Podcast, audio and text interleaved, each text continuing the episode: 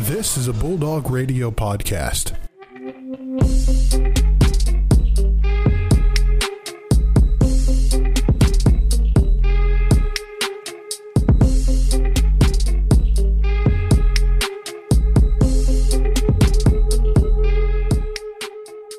What up, what up, everybody? Welcome back to another banger of an episode. It is draft day here on the M B S P. Myself, Joe Nagy, here with a loaded episode. A lot of Ferris State sports report, and of course, what everybody's been waiting for. Mock Our draft. Mock draft will be coming out today, so if you want to get to that section, go ahead. You can fast forward. We won't judge you. You can go to the second half of the it. show. You can hit that plus, or that plus ten button. Yeah, you can skip across. No hit a couple deal. of times there in the second half of the show, about approximately thirty minutes in, or maybe even a little bit less than that, just depending on our Ferris State sports report, which we'll get into in just a second. But first, thank you all for coming out um, last night, Tuesday, uh, the Special Olympics Unified Basketball game. It was a blast. We raised so much money. Pretty sick. Yeah. seven hundred twenty-six dollars to be exact. Yeah, with an one thousand dollars donation as well, so that would be seventeen hundred dollars and one hundred dollars total. Coming from sports careers? Yeah, look at that. So that look much money us. going straight to Area five Special Olympics. Without you guys, they can't compete. And then they're going to represent in the Special Olympics nationwide coming up. So Pretty I mean, sick stuff, not gonna lie. That's a really, really cool thing. I was I was really psyched last night for how well that went, and just the, the Pretty dunk, sick dunk contest. The dude. dunk contest was Mike incredible. Mike Howell pulled the quick little uh, East Bay. Ooh. I mean that oh, was it. Which cloud belt brother was pulled the three sixty? Uh, yeah, it would have been. Was it Nate? I think. I think so. One uh, of the football players jumped over somebody. Yeah, else. jumped sick. over somebody off the lob. I thought that one was gonna win it, but then Michael came up and threw down an East Bay, so that one yeah. kind of won it. But I mean, all around, well, well done for all of our dunkers. That's and three sick. point contests as well. Shout out to the Black Creek Council for their win in the three point contest as well, and for all the great games overall from that day. It was just an awesome event for an awesome cause, and everybody showed up, and it was a pretty good show. I was really happy with how it went and raised a lot of money, and hey, I even got a gift card out of it. That's true. I made my donation and got a gift card from it. Yeah, that silent auction was pretty sick. Oh yeah, shout out to B R Nutrition that I will be now going to for those those sweet shakes, you know. Mm. So those those are delicious. I'm happy to get some free shakes. I mean, come on, that's just that's just good stuff right there. Oh, you for just sure. can't pass that up. Absolutely. So, but anyway, into the Ferris State sports report we go. Uh, not as much over the weekend in retrospect to what's been happening earlier pretty, on this pretty, week. Uh, pretty low. On yeah, the old yeah, a little bit low. Uh, the major thing, golf was in action. Men's side uh, in the GLIAC championship tournament. Um, our dogs ending up just short. We almost Bro. had it, finishing second in the runner-up spot to the red-hot Davenport team that really played ex- phenomenal. Showing out. I'm they played phenomenal lie. this season, and their their strong performance on Sunday certainly says that. But they're kind of killing it. Yeah, I mean, overall, team played really well. I know you talked to uh, Tom a little bit, Joe, yep. uh, overall on that as well. Um, just seemed like it was working really well early on, and it really had everything flowing, and just simply just ran into a really good Panther team that really closed the stretch well. Yeah, I mean, Thomas, or I think, yeah, Thomas was ranked first on day one with a really good sixty-seven uh, for the first one. We really came out hot. I think we were only trailing Davenport, who I think led the whole time.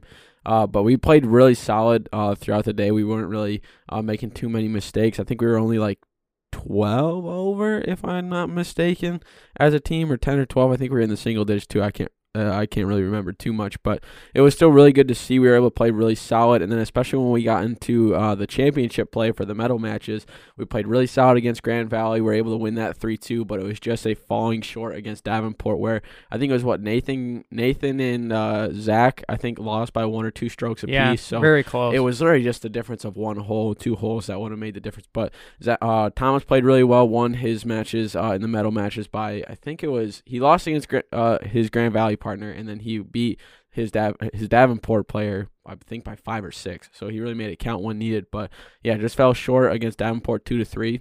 So you can't really be too mad about it, but we still played really solid. Yeah, and I think the biggest one on the scorecard, you mentioned uh, Nathan Krennick, who played awesome this tournament. Everybody on, on the dog side played awesome this tournament.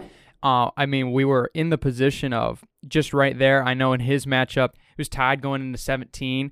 And Davenport, I think it was Capillo, was their number four guy, uh, pulled out an absolute gem of a birdie uh, on eighteen to end up winning that hole. And it was just a, a tough thing to see.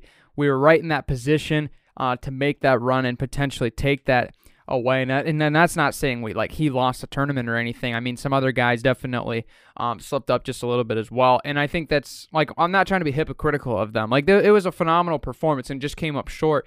Um, the expectation of back-to-back was definitely in play. Uh, Coach uh, talking to Coach um, Stark as well uh, about that tournament overall. We knew that we were in a good position there. It's going to sting because we're in that position, right? Mm-hmm. It's it's just one of those where you come down when it comes down to it, and you're just not able to pull it out. It just stings a little bit. And I mean, our guys played really well, uh, and just simply the the bad hole came on eighteen. That's really that's really what it was. So our guys fought really well and fought hard all the way to the end, and took a really good Davenport team all the way into the final holes. And I think that should that should really sum it up, because I mean, in reality, I think we took out I mean we took out G V in the semifinals, who arguably we thought going into the season were gonna be the rematch of the championship that we'd have to face as the one seed. Which Davenport came out this year and played phenomenal and took that spot, so all well to it. But we still took out a great Grand Valley team on the way there, and that should definitely be mentioned overall on this journey, because that, that deserves some respect for how good of a team they are as well. Yeah, for sure. And uh, like you mentioned, especially in like the uh, to get to the medal matches, Davenport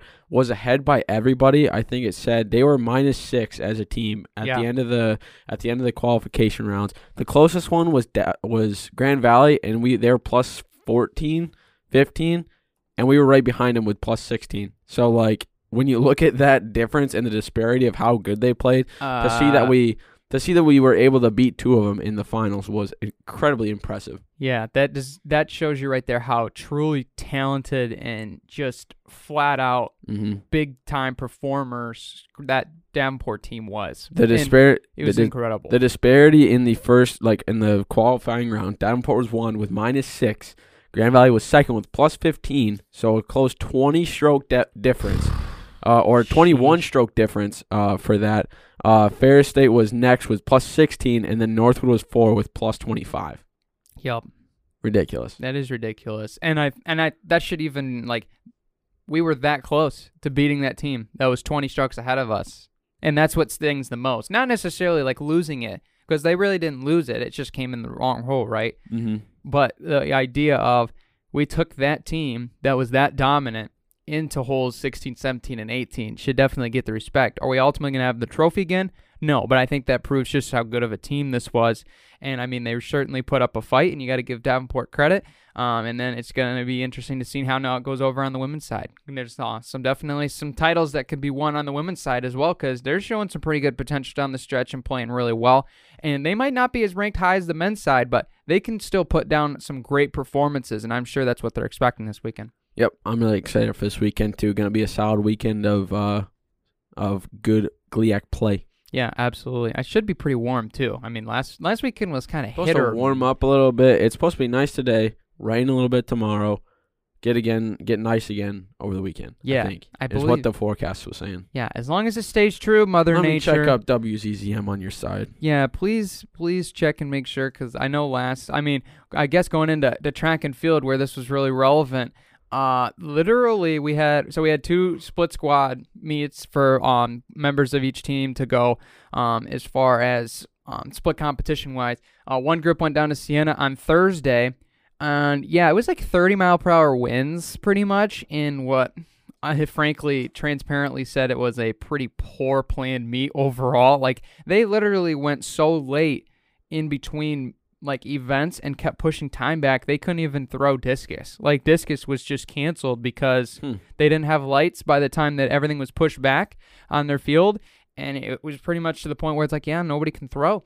And so they canceled discus altogether. So oh, it wasn't a very great meet overall, but just the weather in general made it just that much worse over the weekend. But still some great performances. Uh, I mean, overall, a lot of good debuts and like some guys of mine in the ten K uh, that did pretty solid, the five K as well. Uh, overall, a lot of good finishes as well. And the field events, uh, Jason Keno fourth in the jab, uh, Forrest Akers fifth, and Jake Zamita sixth in the shot put. Uh, Kevin Gerard eighth in the, the hammer throw. Uh, Brianna Copley won the shot put. Emma Stefan third in the hammer throw. And Claudia Wilkinson placed fifth in the high jump just for the field events.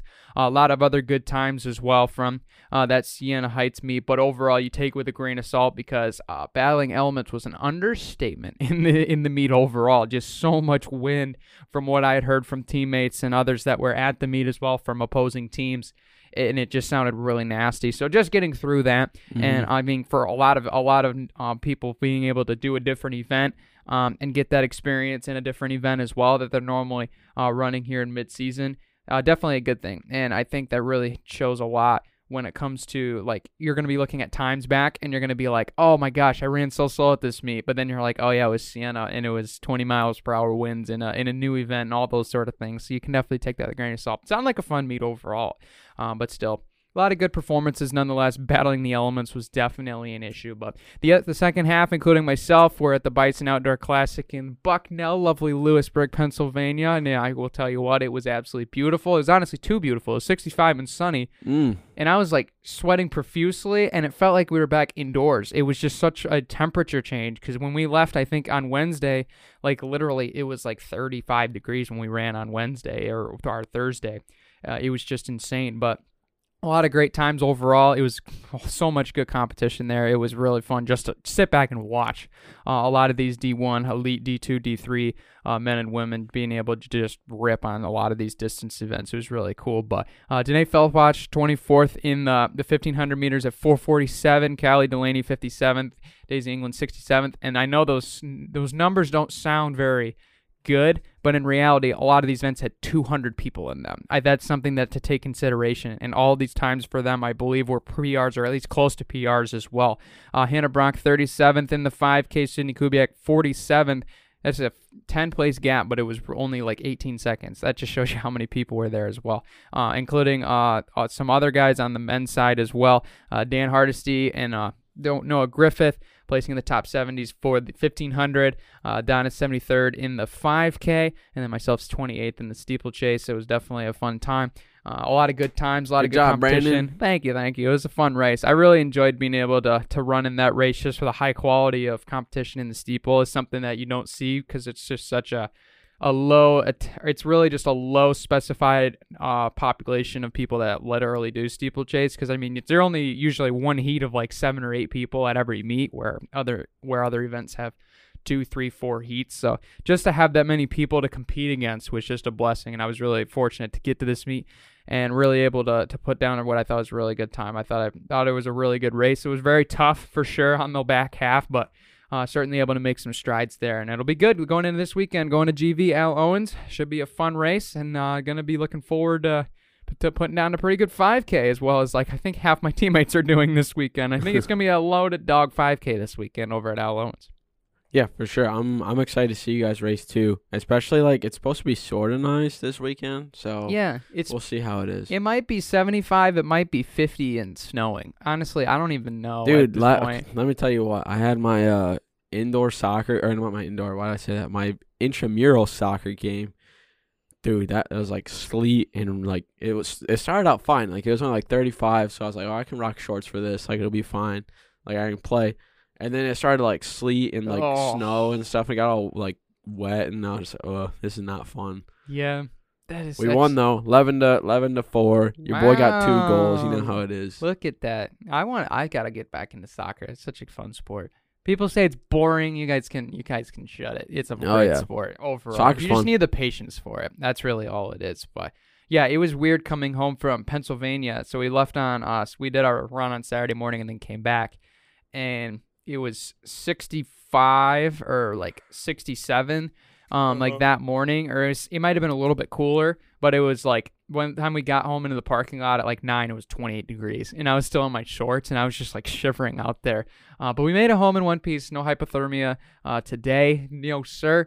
And moving on to the next one. So, going to be fun. But absolutely. Uh, finishing out the Ferris State Sports Report, tennis was in action this weekend on the court. Um, some pretty solid performances. Uh, Wayne State uh, got us on the men's side and women's side. Uh, a very talented team that played really well on her home court um, on Saturday, but still able to get a split as well for men and women on on Friday at Northwood. Um, two talented teams. We talked about this going in the previews, that these were teams that you got to beat. And because they're going to be that high quality of a team, and both teams really showed it. They played really well against us, and I think that this is not not a bump in the. It's this is not a yeah, torch the train tracks, just a little bump, get back on the rails, and then keep moving again. Mm-hmm. And I think the good thing, too, is especially for the women's side, I mean, two tough losses, but you got Saginaw coming to town, and we got a pretty solid uh, little dedication ceremony as well that's going to happen before. So it's going to be a busy day for them that day, but I think they'll be able to pull it out. But for the men's side, too, like, it just – the.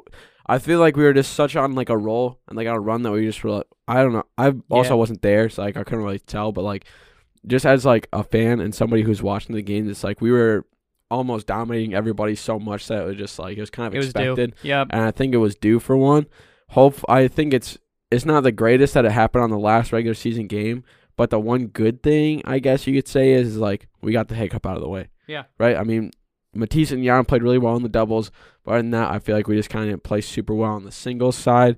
If you look back at kind of the stat sheet and stuff like that, I mean, Matisse didn't play super well on the singles, six oh, six two.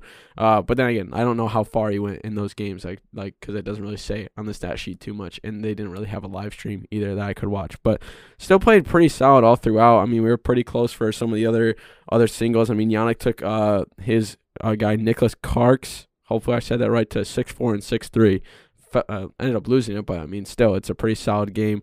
But I think if we just come into the, the GLIACs with, I think, high expectations, but also understanding, like, this is playoff time. Like, everybody's here to win, and it's a zero zero record. It doesn't matter who, like, is on the bottom of the table, who's on the top. I think if we go into it, it's especially going to be at Northwood, so just having the right mindset is going to be important. Yeah, absolutely. And I think the, the biggest thing, too, uh, is exactly what you mentioned, that You you treat this as, like, just a bump in the road, because I I like honestly the, what you just said was right, exactly what was in my mind of when you go into kind of just looking at this this last couple weeks as a whole. We were playing so well, it was almost like we were due for a bad day. You know, there's mm-hmm. always there's always those those times in, in any sports team. I mean, every, every sport we've had uh, overall has gone through a slump like this. It's natural in sport altogether. Uh, so you do understand that, that that stuff happens all the time. So. Uh, simply, what are you going to respond with is really what we're wondering uh, about this team, because we know that they're going to fight. They're going to be a determined team to get back on track, and we have no doubt about that whatsoever. Um, just, you know, you're coming back home. You might you can get that reset a little bit. Uh, you're going to have the court dedication, so you're playing for something pretty much more than yourself going into that game. Shout out to, uh, to in honor of Coach Eddie Luck as well, because that's going to be a really cool court dedication, as you mentioned. Uh, but using that, that that reset, that comfort of, hey, we're coming back home. We're going to be playing teams that we know we can compete with. Yeah, what happened last weekend happened last weekend. Put it in the back. We're still one of the best teams in the GLIAC. We can show that, and we're going to be taking out a team in Saginaw Valley that really, like, we we definitely can put up a good fight against, and we have the potential to beat. There's no question about it. And just going into that mindset, playing the best tennis you can play that day, and putting yourself in a position to succeed overall.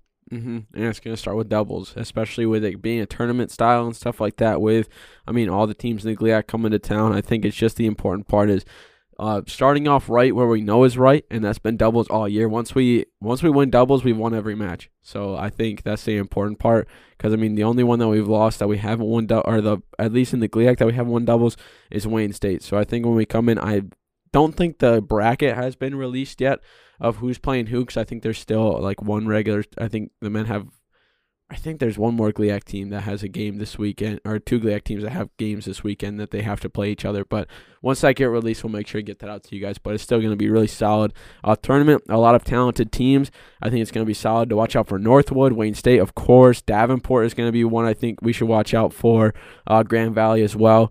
Uh, so it's going to be a pretty competitive Michigan Tech too. It's a pretty young team that they have, but they're going to be solid as well. But so some pretty some pretty solid competition coming GLIAC tournament wise for the tennis. Yeah, finishing up the regular season, and then next week is GLIAC tournament basically. So I uh, switch or for the women's side, I should say. But it's gonna be it's gonna be a dogfight for sure, and I think that's gonna be really something interested to watch. And if you guys haven't seen Uh, playoff tennis, it gets intense, so it, it is definitely a joy to watch, and you can definitely follow them on Facebook as well, and, and being able to cheer on the dogs as we enter postseason play all around. Postseason is coming whether you like it or not, and the semester is coming to an end as well, thank goodness. I mean, it has been a long spring semester, feels like, even though it's gone by in the blink of an eye.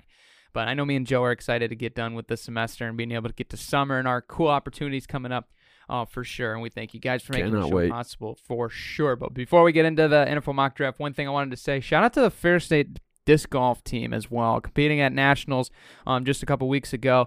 There was a really cruddy situation that happened to them based off of what I heard from um, of some people that were on the team as well, and of just kind of rumors swirling around of, we're a top-tier disc golf team in the in the entire nation, if people didn't know that. Like, four-time national champions and one yeah, last year. Yeah, if you haven't year. seen the banners on the wreck, dude. Yeah, they're, nasty. they're a legit team, and there was a lot of, like, question swirling on. We were leading after round one, and then round two, it seemed like we just dropped out of the tournament altogether.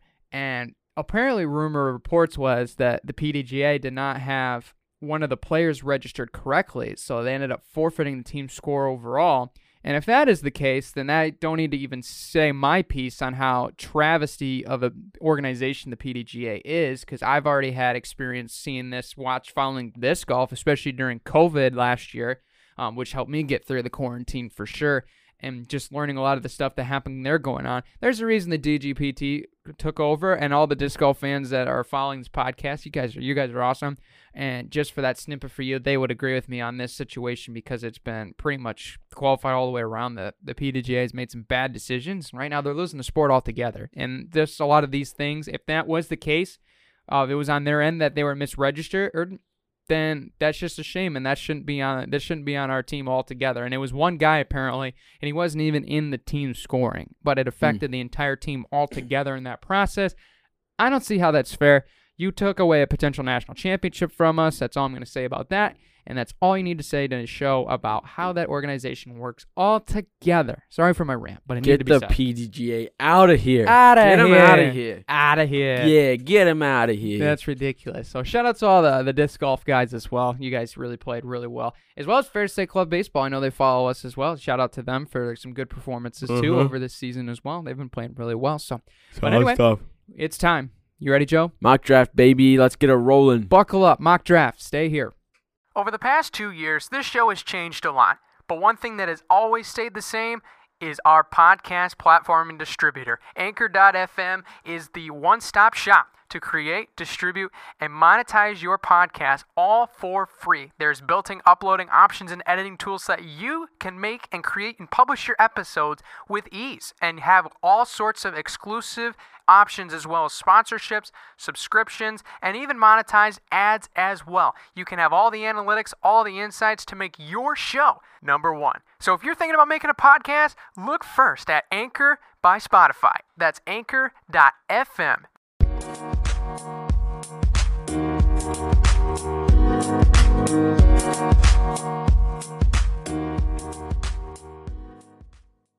And we return with the mock draft portion of the episode, one of the most looked forward to parts of the episode that we have always had uh, for us, too. We love doing it, uh, the, what, three years that we've been doing this podcast or something like that. So we love doing the mock draft. It's always a blast.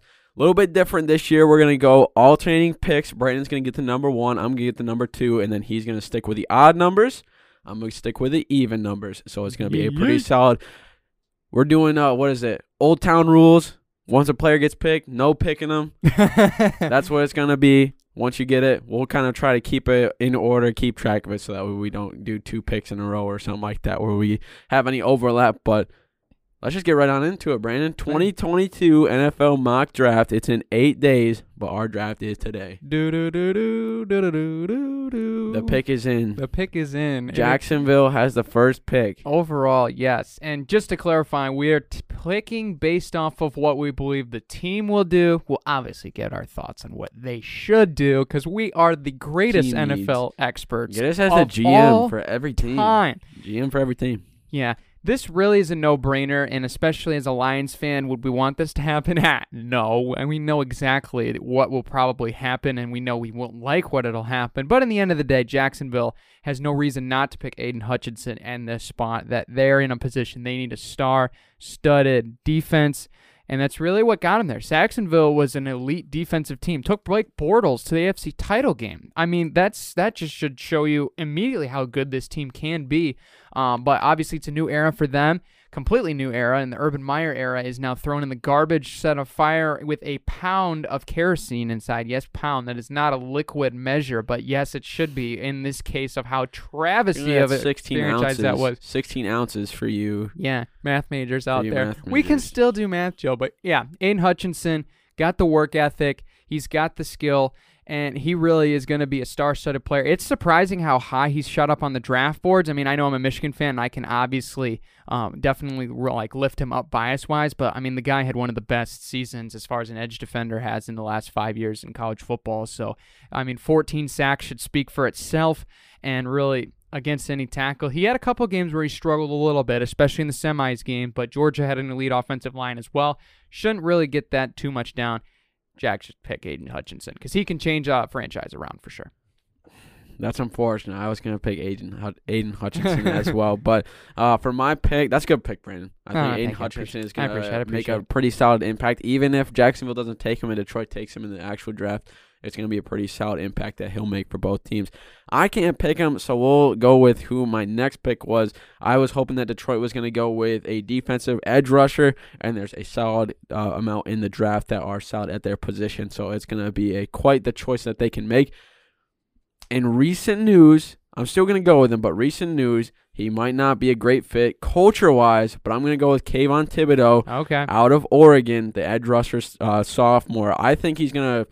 He has the talent and he has the ability. He's a monster of a man, and he's ridiculously good at his position. But the only thing that would be the problem is is that I don't know if he's going to be a culture fit. Now that the news has come out, uh, kind of that with his meetings that he's had with the team and stuff like that, they might be going different ways. So Detroit's going to have a little bit of a situation on their hands if Aiden Hutchinson gets taken number one.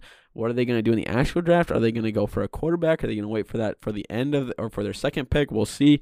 But Kayvon Thibodeaux is who I'm going with, edge rusher out of Oregon. Yeah, that's a good pick, and I, I'm glad you mentioned that up because that was surprising news coming out a couple days ago that apparently Dan Campbell does not like Kayvon Thibodeaux, but whoever gets Kayvon Thibodeaux overall, I mean, I think the Lions fans wouldn't mind having him. He's not a culture fit. That's obviously a different mm. story, but as a football player, that guy can wreak havoc, and I think that's something that he will do at the next level. I know he...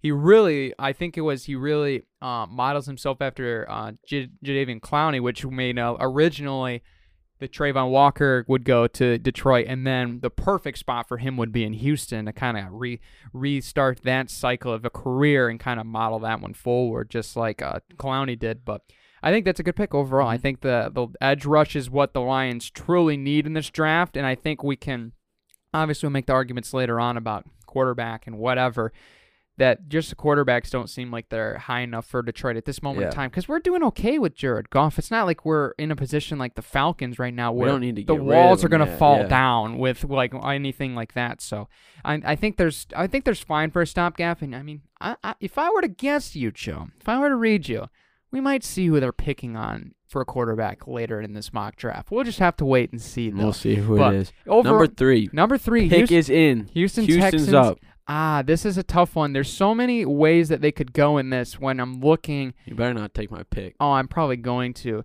I think that you have to address the tackle position in this spot. I think Derek Stingley and Sauce Gardner can definitely be mentioned up there in the cornerback spot for Houston, but I th- I think they got a, a lot of good pieces there that they can they can develop overall with guys like Desmond King and Lonnie Johnson as well. But I think right now you want to start sort of tackle. You want to start the foundation up with Davis Mills, or at least try to, and if not, the next quarterback coming in.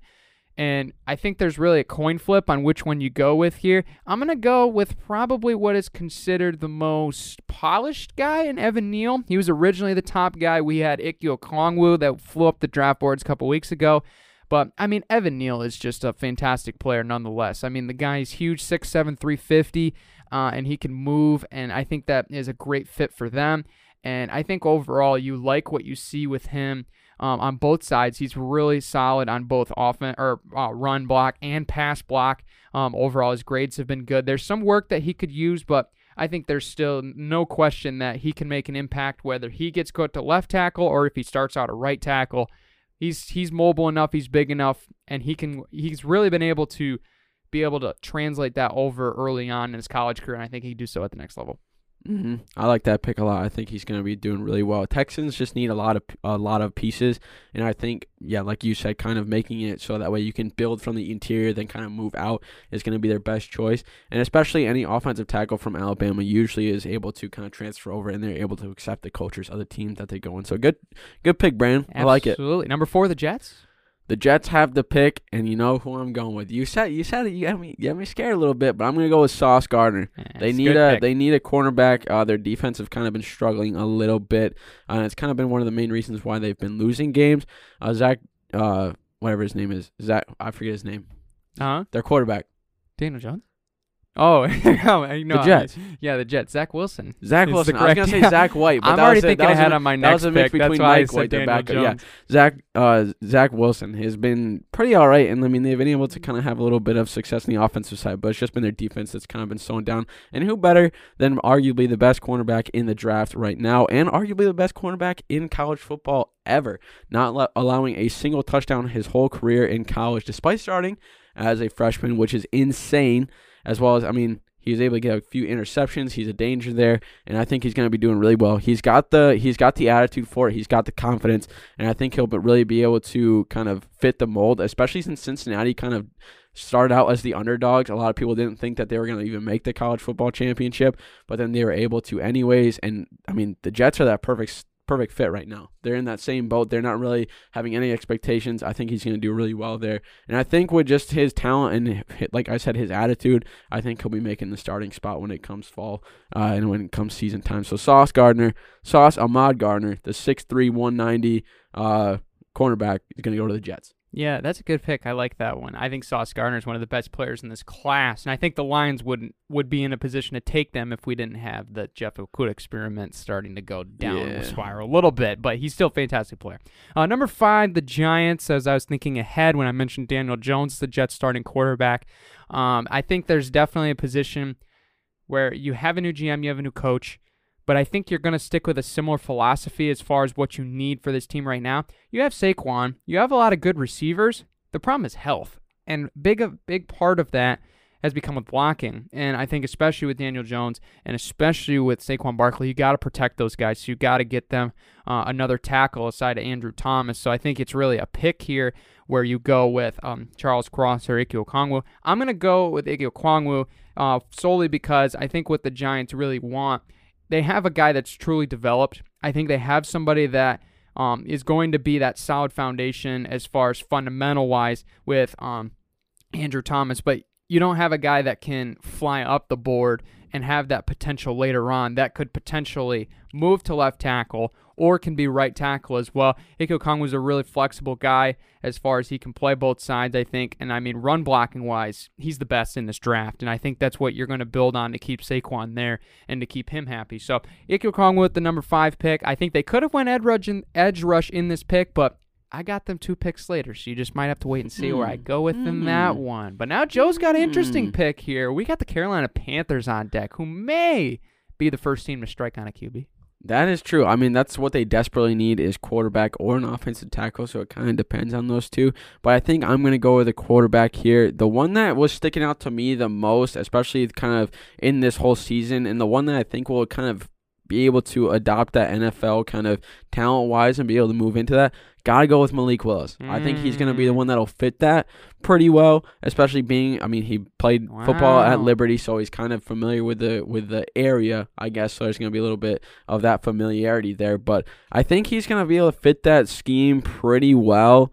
Uh I'm not a huge fan of the quarterback class in general. This whole this draft, there's not really too many that stick out. I mean, you can talk about Kenny Pickett. You can talk about uh what Matt, Matt Corral or whatever, but I think Malik Willis is going to be the, probably the first quarterback taking the draft, and I think Carolina is going to make the jump on him, especially seeing that they're one of the only teams or one of the first teams that need a quarterback. So Malik Willis is going to go for me, especially seeing that he was able to do pretty well for Liberty. They don't have the strongest conference, yeah, but I think those guys who are going to be coming from those lower schools are going to be pretty solid uh, when it comes down to uh, the uh, transferability yes. to N F L-type competition. Yeah, Malik Willis hasn't had the the same amount of competition level as a lot of these other quarterbacks like Kenny Pickett um, or Desmond Ridder in this college football playoff. Mm-hmm. But he has the intangibles that you want, right?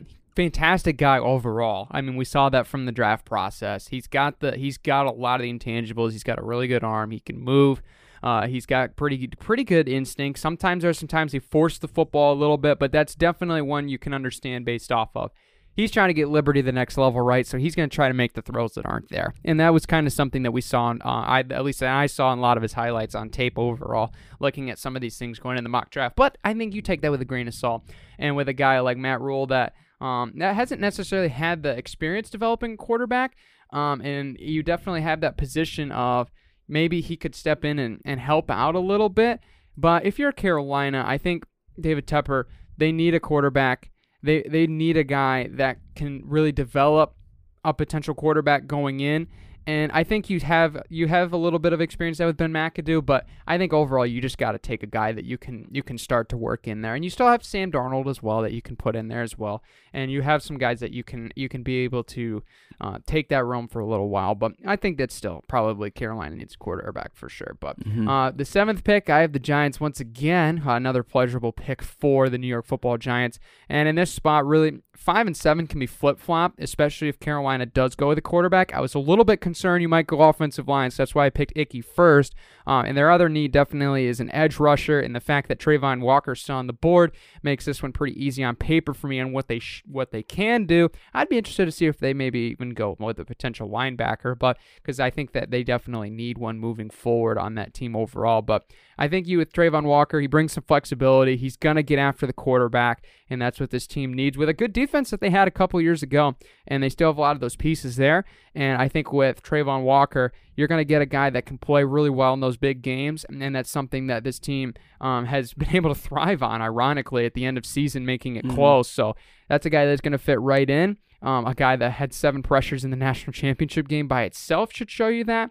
Um, overall, he can he can use some work a little bit um, as far as the runs defense, but that's something you can work on with a lot of the that defensive line like Leonard Williams can get and be able to mentor him with. So Travon Walker to number seven. Uh, Giants really, I think you're gonna see you're gonna see both sides of the line with five and seven, just flip flop, and we'll mm-hmm. see which order they go with first. And I think too, what they can really do with that, especially for his development, is trying to make it so he can kind of develop into that uh, pass breakup type deal, because mm-hmm. he was more of the rusher and stuff like that, and he was able to get a lot of kind of rushing the passers and stuff like that, and that's what he knows how to do, uh, and that's what he'll be able to figure out in the N F L, and especially these top tier coaches. But I think developing him into a guy who can kind of recognize the situation, drop back a little bit, and work on that pass breakup is going to be a big thing yeah. as well. I would watch out though, Kayvon Thibodeaux drops, Giants will probably be the first team to scoop him up, to be honest. If they pass him up, then I think there's something wrong, because the Giants, it sounds like, really love Kayvon Thibodeaux. So if he drops and he's not number two, mm-hmm. and let's say the Lions take Travon Walker, I would not be surprised if Kayvon gets swooped up by the Giants as well, because I think that they're, they're a team that's he really fits with, with that, that wrecking mentality off the edge, and they got the firm foundation, and he's a better rush defender than Travon Walker mm-hmm. is. So I think that's another good pick for them. But number eight, the Falcons, Joe. This is they're in a tough spot as well. Kind of similar to the Panthers. They need like everything, to be honest. They need defense. They need uh, wide receivers. They need quarterbacks. They need just a little bit of everything. And like the question really is just kind of like what what they want to start building, because they have so many different things that they can do. I'm torn because I can either go with the Chris Olave type situation and get a wide receiver there, who he was able to have a couple breakout games this year and have a pretty solid grade uh, throughout the whole uh, season. Uh, I could go with, I mean, they need some kind of, they need some type of defense. Uh, that's not like their main type need, but they could still go for it. I don't know if they'd go for it this early, uh, but I mean, you could maybe do a Jordan Davis type situation there, but I think I'm going to have to go back to back with a quarterback for my picks. And the question is, which one? I honestly like Kenny Pickett for this situation, seeing that he was able to kind of – he doesn't have the wide receivers he needs yet, so he can have the ability to scramble, and we've seen that on his talent for that, uh, which is going to be important. He does have Kyle Pitts there for the tight end, so he can be able to dish it off and stuff, and he has the ability to be accurate. But I think I'm going to go Kenny Pickett here, mainly because right now he can get out of the pocket, and he can kind of – he has some sort of protection a little bit. They have a – not a terrible offensive line, so he's going to be pretty solid there. Uh, but if need be, he can get out of the pocket, scramble. He can make do with the wide receivers he has, and then I think later on the later on the draft, kind of draft a wide receiver or something like that, try to get somebody there, or maybe wait for next year for a more heavy wide receiver draft class. Yeah, very, very interesting. I think that there's definitely a need there um, for the for the Falcons at that spot, so I think you definitely can understand that. Uh, moving forward. And I mean, if you're going to take a quarterback, especially the way that the draft has evolved now, that if you're going to get one, you got to get it early, right? You got to mm-hmm. trade up. You got to fork up some of the future for one guy, which is extremely interesting how that philosophy has changed over the years. Because, I mean, there's good quarterbacks they can get late. Lamar Jackson, Dan Marino. You can go in, all the way in between and still get great guys. But it always seems like the first end of the first round is always going to be where these quarterbacks are taking the first top end, I should say, mm-hmm. of the first round. But Seattle on the clock with number nine. No Russ, no more. Um, they've definitely, uh, I think, really touched on the defense um, in that trade. And I guess there's really not, not much else you could look out of that scenario besides just a, a fire start rebuild. But I think there's one thing that in this spot is very interesting. I mean, they got Noah Fant. Uh, quarterback is definitely the prime play. If Malik Willis falls, that will be very intriguing. But I think in this situation, I'm going to be boring. I'm going to have You're going to go with what, what what's expected here? Yeah, I think so. I think that there's a Who need. Who you rocking with? I think there's a need for corner, and I think there's a need for O-line in this spot because I think they're, they're in a spot where they don't need a quarterback, I feel like, in this spot because you're going to be reaching, so you're either going to trade back in this scenario, um, maybe let a team go up, maybe potentially like you could probably, maybe the Steelers are going to come up here and try to get Kenny Pickett if he's available, if Malik Willis goes to Atlanta. Um, but in this spot, I think what you look at the board, I'm going to be boring here. I'm going to have them take Charles Cross in this position at the tackle because they desperately will. They desperately need offensive line. Um, a lot of their good pieces from a year ago with the Marshawn Lynch regime um, and that offensive line are gone, and I think they need to reestablish that in the rebuild moving forward. So I know, ladies, I'm sorry, it's so boring, but I think this could be a good spot for Derek Stingley as well, or a corner if they fall, uh, I think is also a good spot. But I think with their secondary, I think that they're I think they're okay to address that in the later rounds because there's a lot of good corners later in the draft as well. I think there's only a couple elite offensive tackles in this spot, and they're definitely coming in the top ten. So you pick one of those later. You go with a guy later, maybe even like Daxton Hill, for example, Kyra Lamb from uh, Florida, Andrew Booth, that you're going to probably be able to see later on maybe in the second round and still have that pretty good overall value. Yeah, for sure. That's so, a solid pick. Solid pick. I appreciate solid it. Pick. You've, solid we've pick. had some solid picks so far. Yeah, but there's been pretty good. I mean, it's been a pretty good, like, disparity, I yeah, guess. Yeah, I like it. I like it. Uh, pick Most, ten, Jets. Yeah. Okay, so rocking it back with the Jets, number two, had him at number four, took Sauce Gardner. I'm going to stick on the defensive side oh. uh, because they kind of need that more than anything. Like I said already in my point, so I'm going to keep this short and sweet. This is kind of a sleeper pick, but I'm going to take George Karlaftis wow. out of Purdue. And let me tell you what, all right, I went to two Purdue games this year at Purdue, and this guy, pretty solid. He's pretty solid, not going to lie. He was one of the main reasons why they were able to keep uh, Michigan State uh, kind of down on the passing game, and then they were able to kind of plug up uh, uh, what's Kenny Kenneth Walker. I was going to say Kenny Pickett, but that's not true. Uh, they were able to plug up Kenny Walker. So he's a guy who was able to really kind of make an impact there. He played he, – he's an Iron Man, so you can just play as many snaps as you want him to. And I think especially with kind of the way Purdue football has been morphing these past couple of years, they've been a team that are just dogs and have been able to really just kind of make impacts. I mean, you got David Blau, who is the backup, but he's still able. One of he's one of the guys who's kind of picking it up on the backside of the of the Detroit kind of culture-wise, and he's able to lead them. So a lot of these Purdue guys that are coming out of college, they're sleeper picks, but I like him, and I kind of am excited to see what he's going to do. So I'm going to have him go to the Jets uh, for number ten. We'll see if they pick him, but still, I think it's going to be pretty solid. Wow, wow. Good. I, I was not expecting that pick. I was expecting to go receiver in that spot, but hey, still a pretty good solid pick there, number ten. George Karlaftis is a guy that I'll be interested to see where he goes because I think he's getting very undervalued. Like, I think that everybody's expecting him to fall the late second round, but I mean, the first three edge rushers could be gone in the first five picks. Like, that's mm. just a reality in this, and if not, definitely top seven, if not even possible top ten. So I think that's a definite interesting spot, and if you're going to want one, there's a lot of teams behind as well, like the, the Vikings, for example, that are going to be looking for an edge now uh, that they've moved on uh, from um, from Danielle Hunter, I should say. But uh, anyway, Washington with pick eleven, uh, I think you're in a spot here. I think, the honestly, this would be a, a perfect case scenario um, from what I've heard and from what I think that there you see with the board. And obviously, the board plays such a bigger factor, like, because we can we can tee these up perfectly, but the draft board's going to be completely different than the seventy-two times you mock before the, the actual draft starts. There's going to be a surprise pick, and there's going to be a surprise player that is still on the board. And in this case, for Washington, I think that they should roll the dice and take Kyle Hamilton in this spot. I think he'd be a good fit um, for that secondary. I know they got Bobby McClain. They got Cameron Curl there currently. Um, and I think that there's in a in an all right spot at safety, but you got a home run guy that I think from what I've read, um, I think would be in a perfect spot for him. Um, I think the value is, I think he, he was arguably going to be a top five pick. You get him at eleven. I think that's there.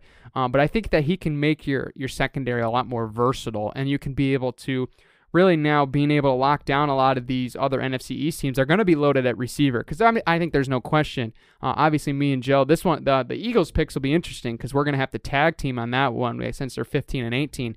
Um, but a lot of those N F C East teams are going to be loading up on receivers, and they're going to be trying to throw the ball all over the place. So naturally, gotta gotta load up so you can hang on.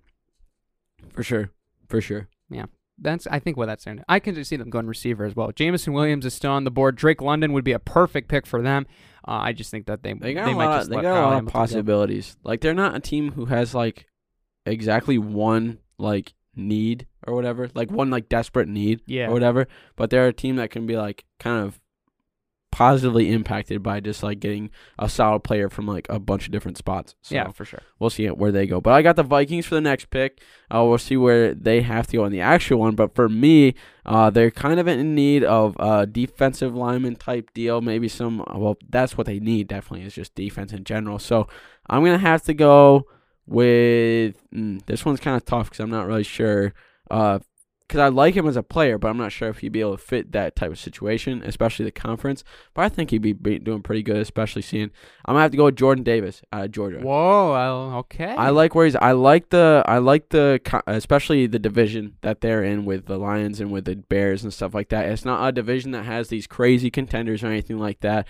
You're gonna have a kind of a depleted Packers team that you're gonna be going up against, and for him to just be the absolute specimen that he is, guy's insanely huge. Like, he's not going to be moved around. Like, he's ins- he's ridiculously fast. He ran, what, a five four, forty, right? Um, or five, I th- or wait, four. Was it four? Eight? Yeah, four, eight, eight or four? four, nine, yeah. Dude. But, I mean, for how big he for is. For you to be three hundred sixty ridiculous. pounds, six six, to be moving like that, that's a freight train. You're not going to be able to move any of that out of the way when he's going in. So, I think for him to be kind of moved to interior defensive lineman is going to be the right move, and that's what Minnesota needs, and they're going to be really blessed if they can get him, because he's going to be a talent who I think, especially with the build that he has coming out of college and how strong he is, that's going to be solid for these, especially for him to get into an N F L weight room. You're just going to get that much better. Yeah, absolutely. Uh, thirteen, the Houston Texans uh, need almost anything um, in this spot. Um, from what I've... Anything and everything. Yeah, yeah. Literally. Uh, I think they're in a good spot here um, where you got a lot of options uh, overall. And, I mean, there's a lot of good players still on the board. I think in this situation with the board playing out, there's two guys that I'm debating with here, and that's Jameson Williams and Trent McDuffie at the cornerback spot. I know Derek Stingley's still on the board, but I'm gonna I'm gonna give a gift to Joe um, if he can catch up on it, or maybe I'll just have to pull the trigger for another team. But uh, I think you look at a spot where they're gonna be looking at Derek Stingley there. They might be asking questions um, if he's still on the board, but I mean he's still he's still great, and I think the, really the only thing that's really having him drop is the best ability in the N F L is availability, right? And a guy coming in injured is definitely going to bring up some red flags. So I think if you're the Texans, you get a wide receiver um, to get your offense to be able to score, because honestly, that was really one of their problems last year is they had to let defenses give up points um, to score overall, and they can't do that in this league and be successful. So you have Brandon Cooks, you have a speedster, you got Nico Collins um, as a big possession guy out of Michigan. So really all I see is um, speed and route running ability, and I mean, obviously, Drake London on the board, I think that's a slam dunk for them. So I'm going to take him out of U S C, arguably the best receiver in this class for a good reason. Uh, I mean, he's a fantastic player, and I think that there's definitely some good things that you can see from him as far as being able to run, route, run, whoa, I can't speak, route run, and be able to use your speed to avoid tacklers. So Drake London to fourteen, I think, is an abs, or thirteen to the Texans is an absolute gift for Houston. True. And like you said, Houston needs everything. Like yeah, Houston's, literally. Houston's in shambles at yeah. the moment, so we'll see where they go. Uh, I got Baltimore for the next pick, pick fourteen. Uh, they're on a six game. They were on a six-game losing streak to finish out the season, so they're in desperate need to get some wins, especially going back to this home crowd. You know, they got Lamar, and they got a pretty solid offense, so the defense is basically all that they need to really make a difference here.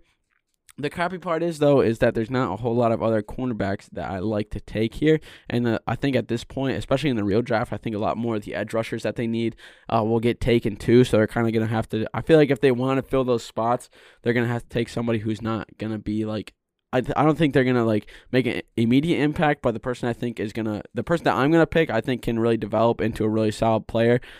I'm going to go with Andrew Booth out of Clemson. Ooh. Uh, I lo- the one thing, the one bad thing is, is that he did give up a good amount of catches uh, this year for however many targets there were. However, he held them to a pretty low amount of yards. Uh, I mean, it was also his first year as a starter. So I think he, honestly, I think he's a little bit premature going into the draft. But I think if you give him the right development and find, and especially with Coach Harbaugh and stuff like that, he's able to get players who can develop, uh, which is going to be the big thing. So I think Andrew Booth is going to be a solid pick. He's not going to make the immediate impact, but I think with training camp, and especially after his first year, he's going to be a guy who's going to be like, oh, that was a terrible pick, but then second or third year comes around, and he's going to fr- develop into a fruitful cornerback in the N F L. Yeah, that's a very interesting pick. A very interesting pick. I like Andrew Booth as a player. I think he's going to be a really solid player uh, in the N F L. Uh, fifteen, the Eagles. This is where it's going to be interesting because I got to try to read Joe's mind on what he wants to do at eighteen, so I don't try to copy him or I just steal from him, either one. Uh, I think you look at offense. I mean, I think really the Eagles are in a spot where really it's, I think you're looking outsides. I think you're looking receiver and D B overall. I think this is too hard to pass up. I really do think it's too much to pass up. Jameson Williams, pair him up with Devontae Smith. I, they've lost a lot of value receiver. I think that's a good spot for them uh, to be able to pick up. Because uh, right now they're looking at Devontae Smith, Jalen Reagor, Greg Ward, Zach Pascal, and Quez Watkins. Yeah, crickets. That's how bad this offense has been for receiving over the last couple years. You have Dallas Goedert. You got rid of Zach Ertz. You need guys that Jalen Hurts could throw the football to. And why not guys that he's familiar with, Jameson Williams and Devontae Smith? I think it's a home run for them. And I think they can address their other need later on the next couple of picks. Mm-hmm. So sixteen for the New Orleans Saints, Joe. Is yeah, this sixteen time for from Drew? The New Orleans Saints coming from Indianapolis, or at least the pick, not the person I'm choosing. Uh, I don't know, because the, the weird thing is, is like people are saying, oh, the Saints need a quarterback, Saints need a quarterback. If you look at the quarterback room, it's Jameis Winston, Taysom Hill, Ian Book, and Andy Dalton. Yeah. So four guys who – Taysom Hill's all right. Like, I don't know if he's going to be the starter or anything, but you got four, three other guys who I don't know if they are starter material, so they could go to the quarterback if they really wanted to. I don't know why they would uh, because they have so many spaces that they kind of ha- need to fix already.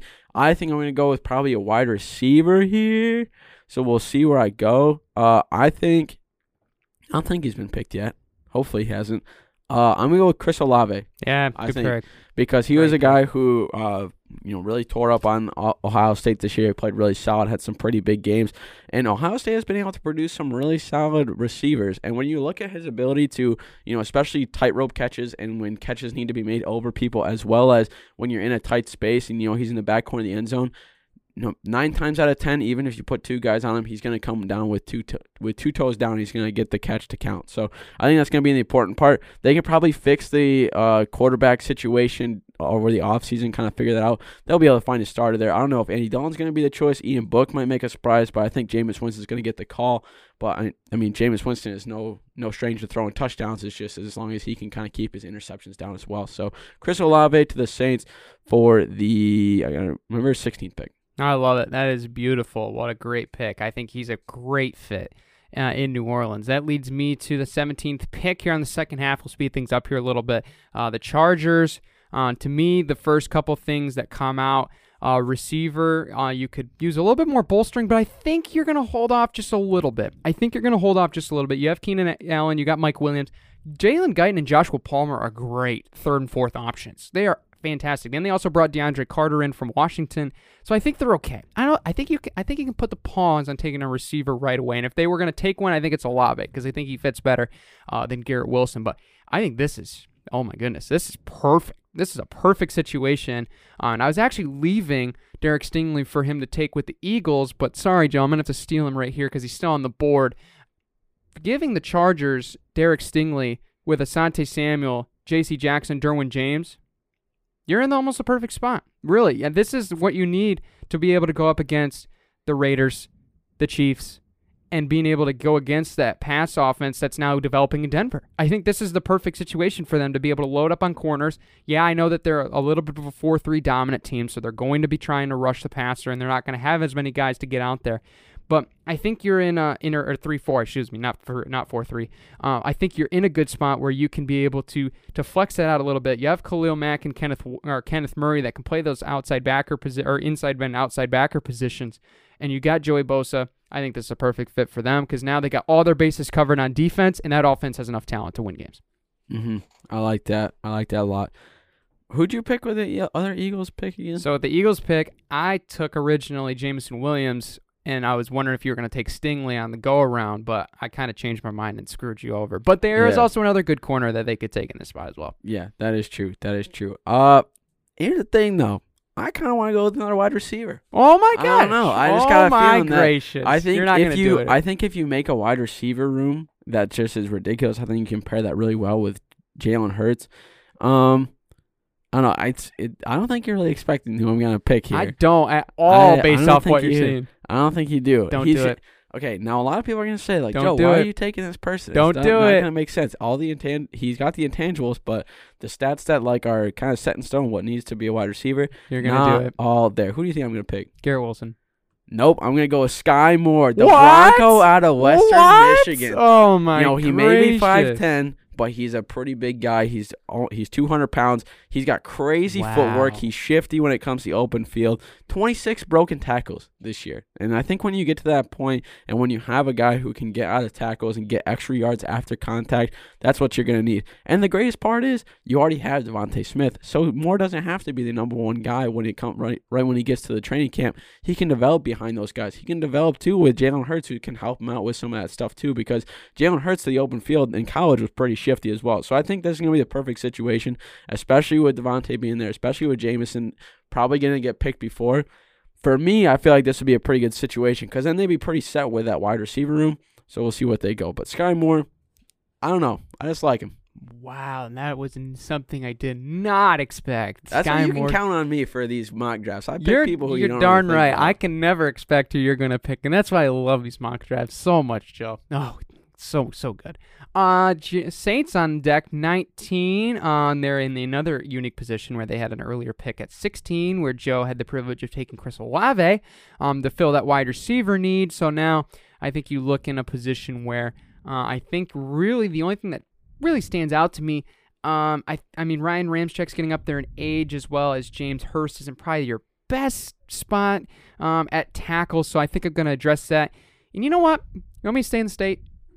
Go I'm going to stay it. in the state. Bernard Raymond, Central Michigan tackle. Fantastic prospect. He's got all the needs that you would want out of a tackle. He's got the size. And he was also playing tight end. So he has that flexibility um, to be able to get out on the edge and being able to block, uh, especially on spread runs that you're going to be wanting to use with Alvin Kamara. So I think that's a good pick for them. Um, maybe not necessarily as high of a name on overall on this draft board, but I think he fits the need right now. And there's no question, though, Saints like to pick players from Michigan. They picked Ruiz a couple years ago. Why not pick Raymond this time around? That is true. That is true. That's a good pick. All right, so I got number twenty, Pittsburgh. They have some needs. R I P to Dwayne Haskins. What a situation that has kind of left them. It's they did need a quarterback before all that tragedy happened, though, so I think I'm going to go with a quarterback anyway. Uh, I'm going to go with Matt Corral. I think he's going to okay. be a pretty solid situation there. I, to be honest, before Dwayne Haskins passed away, I thought he was going to be able to win the starting spot from him and kind of develop into a fruitful quarterback in the league. However, uh, fate just had different problems. So he, that's just a terrible situation, honestly. But I think they're probably going to go with Matt Corral. They were looking for a quarterback anyways, and some of the speculation for a lot of these mock drafts are putting a quarterback there too.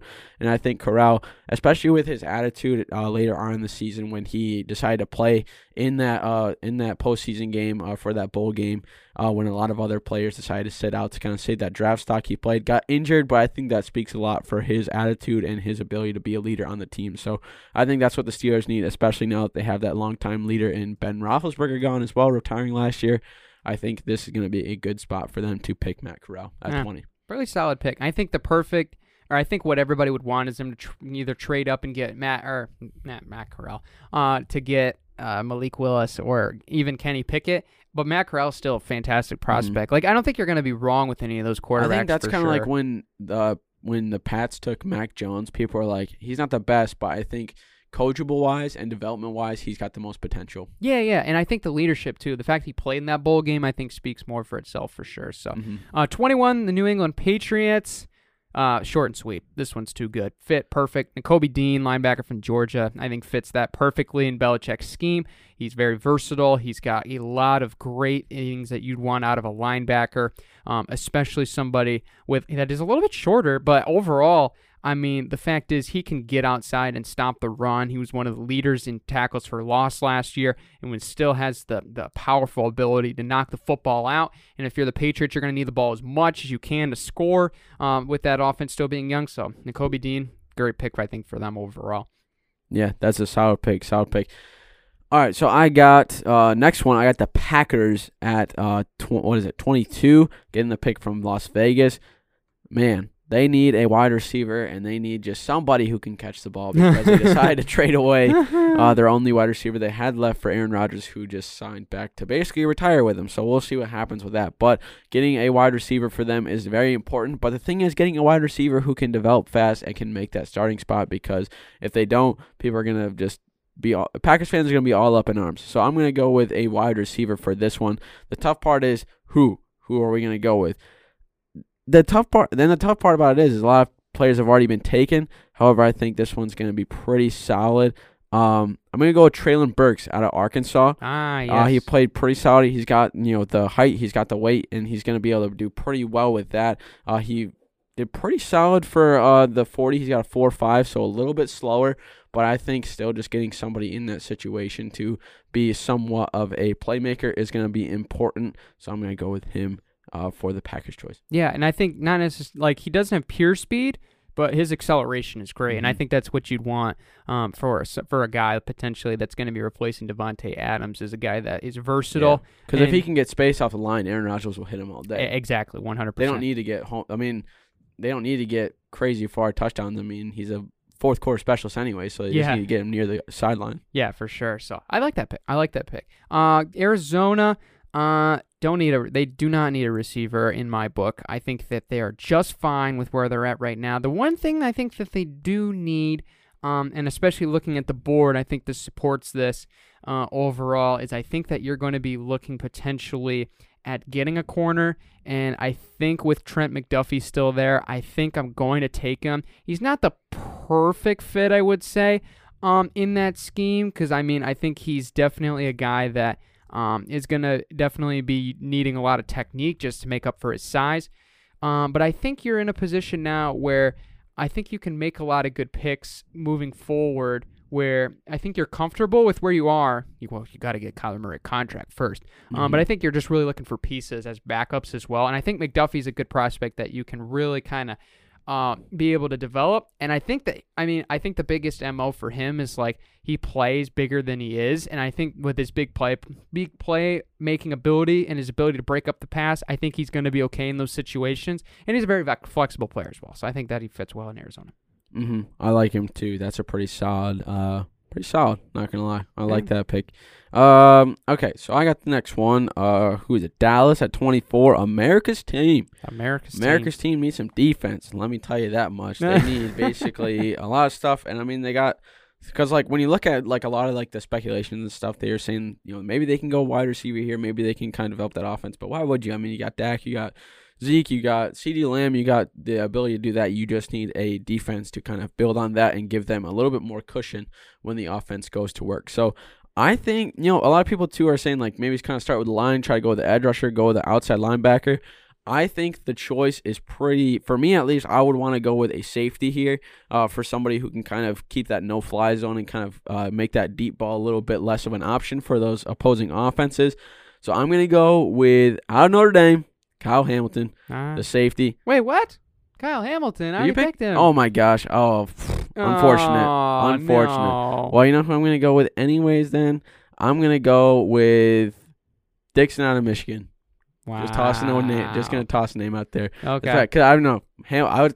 When did you pick Hamilton? Ah, I picked him like twelve uh, to watch or eleven uh, to that's Washington. Why. That's why. I mean, he's got to scroll up on the. I was trying to write. Feet. I was trying to write stuff down, but I must have missed that one because uh, I. It's all. Right. I was trying to write Anyways, yeah, Dixon out of Michigan. He played pretty solid. He was able to hold a lot of teams, I think, to some pretty low, uh, low kind of passing abilities and stuff. And Michigan defense was number almost number one in the country for a reason. So I think he's going to be pretty solid for them, especially seeing that like their defense was able to have a good amount of. It's just that like their defense lost them a lot of games more than their offense won them a lot of games. You know what I'm saying? Yeah. So I think if they kind of build on that, especially with the pa- uh, trying to get their passing defense up a little bit, is going to be important. Yeah, for sure. Um, so that leaves me with the Buffalo Bills at twenty-five. I think you definitely look at defensive line here. I think Jordan Davis, if he falls that far, is a beautiful pick for them. But you know what? I'm going rogue. Off with the rules. You know what this team really needs and that they really should do? They should get a stud four-down running back. Inject Kenneth Walker into Buffalo Mafia Bills Nation. Please get Kenneth Walker to Buffalo. I don't care if you do it in the first round. I think he would be an awesome fit in Buffalo. I could see more of a second-round pick overall from him, but this is our mock draft, so why not? Kenneth Walker to Buffalo would make this team unstoppable, and I want to see that because this Buffalo team deserves it, and they are a fantastic franchise moving forward with where they are overall with their talent. So give me Kenneth Walker to the Buffalo Bills at twenty-five because why not? Mm-hmm. I respect it. I respect the choice. I'm excited. I don't know. I'm excited to see what they do, especially seeing that they were able to go deep. I think Kenneth Walker is going to be really solid because it's going to give them another opportunity for uh, uh, development and just kind of making that offense a little bit more scary, especially if you kind of get those situations where it was like uh, against the Pats that one time where they had, you know, those – what was it, fifty, sixty mile an hour winds, and it was like one degree. Yeah, Kenneth that, Walker's used to it, man. He's yeah, he, he played in Michigan. He played in those cold games. He's he's used to it. So I think that's going to be a solid choice for him, especially late season, I think, too, because his ability to make some plays is really impressive. But I got number twenty-six, Tennessee. Who am I going to go with, Brandon? I will tell you. He's going to be a linebacker. That's what they kind of need, especially seeing that their offense has been pretty solid. It's just the defense, again, has fallen victim to uh, the defense kind of losing them some games. I'm going to go with Darian Beavers out of Cincinnati. Oh, okay, okay, yeah. okay. Cincinnati was pretty solid, at, or they were, I think, fourth in rushing, I think, or, or fourth in rushing defense in the country, which is incredibly uh, impressive, and I think he and he was one of the main reasons why they were. He's able to plug up those holes, and he's able to get some pretty solid pass rushing uh, abilities in there as well. Awesome. I think that's a really good pick. Uh, I got the ch- I got the all, almost champion Buccaneers now with Tom Brady. Buccaneers. Oh, spoiler alert. Um, I think O-line, you need some depth. I think that's really a primary need for them. And Tyler Lindbaum's still on the board. So I'm going to take him out of Iowa here um, to give to Tampa. Uh, I think that's a good spot for them. Uh, I think especially the fact that they've been moving uh, centers around, I think can definitely bring him some full versatility within that offensive line as well. So there you go. Tyler Lindbaum, former Big Ten man, now joining other former Big Ten man in Tom Brady, potentially giving him the football under center. So there you go. I like it. I like it. Pretty solid. Solid. All right. So, so, all right, Green Bay, number twenty-eight. Nearing the end of it, Brandon. We're kind of moving now. So, Green Bay, I'm going to stick with, okay, so people might say it's a bad choice, but I'm going to go with another wide receiver because I think that's, they just need to build up the wide receiver core, especially seeing that Aaron Rodgers has a couple more years there. Excuse me. I got a little frog in my throat. I'm going to go with the Alabama man, John Mechie the third. He's a round two grade. People are saying that he's probably going to go early second round, but I think he's going to be a solid choice. A lot of the Alabama uh, wide receivers have been able to be fruitful in the league, so I think if they choose him and get and kind of lock him up, I think that's going to be a really solid choice, especially seeing that they just need people who are able to catch the ball, and Alabama wide receivers are a different breed. Now, this is the draft that Aaron Rodgers wants. He should be listening to our podcast. He oh, wants yeah. all the receivers in the world, finally. Maybe the threatening actually did work. Maybe Overall. it did. Maybe, Maybe it, it did. did. I don't know. Uh, pick twenty-nine. Um, the fact, I'm going to say this redundantly, Jermaine Johnson's still on the board. Holy mackerel, is that a steal for Kansas City? I completely forgot about the guy. He's a top ten prospect, but we see slips happen all the time. And, of course, that there will be one uh, on the opening night of the draft in round one. So perfect fit for them, I think. Really, I, maybe not as perfect fit as like it would obviously be like the story tale Cinderella if this were who'd actually you, the case. Who'd you pick again? Uh, Jermaine Johnson. Yeah. Okay, yeah. That. So uh, I think with that, I think if you're Kansas City, I think you're sitting pretty. Um, that you got Chris Jones. um, that you have a lot of those pass rushers, and now you got the depth interior for the defensive line.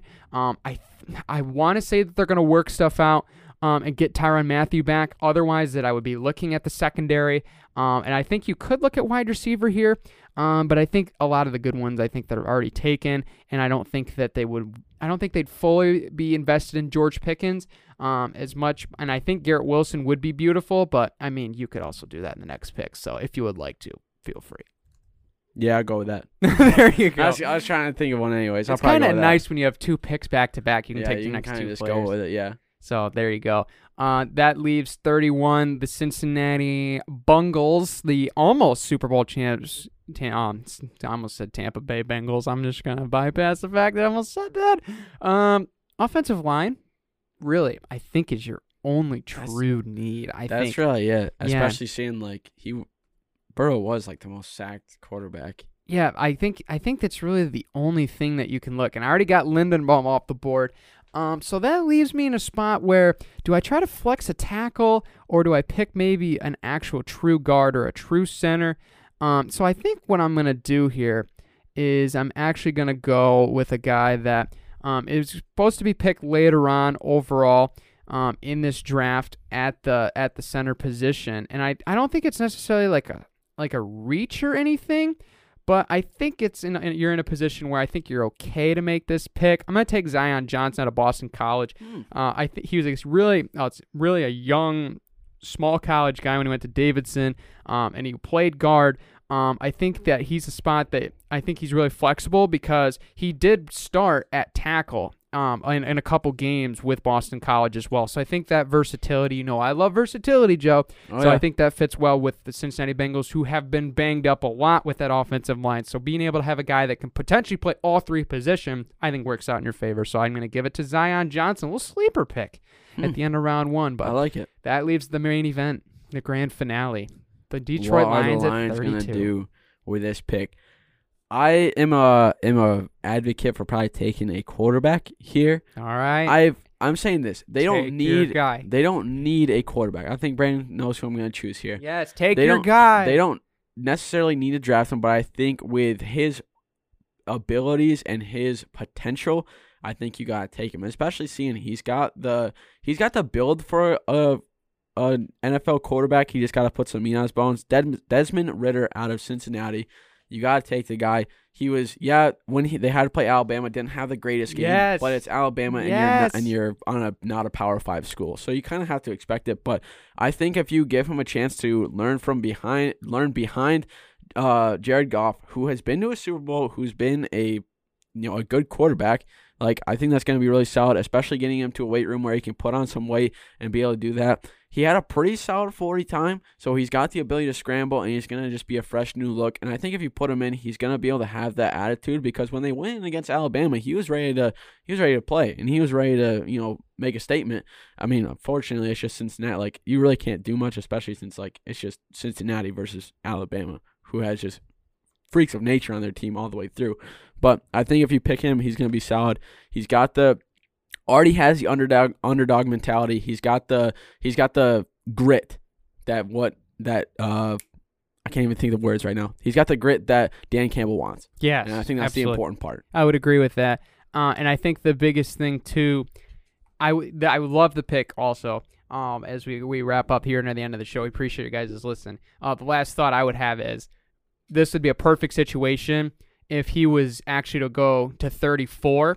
Obviously, we're going to take him in here to emphasize that the Lions should take him because I think it's a good pick because then you also get the fifth-year option. And I think that's a big thing with the sure. developing young quarterbacks. So I think that would be perfect situation, thirty-four.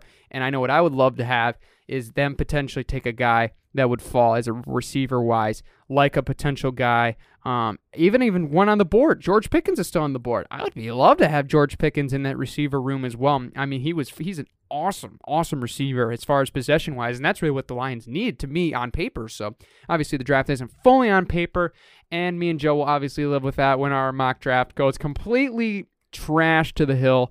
But you know what? We're going to die on that hill, partner, because we know some things about football. We don't know everything, but we're at least know enough to give you guys the insights. So we appreciate you listening in. And we appreciate all of you that have interacted with our mock drafts. And there's been a lot of great picks that you guys have had on Instagram as well. So uh, those were really cool to see your guys' thoughts as well. And you can always do that by following us. Where, Joe? Instagram at the M V S P, Twitter at the M V S P, YouTube at the M V S P. There you have it. So thank you guys for tuning into our mock draft. We'll be back later this week as well with all the Ferris State previews and more, maybe N B A talk. We'll see, but you'll have to just tune in. And until next time, take care, everybody.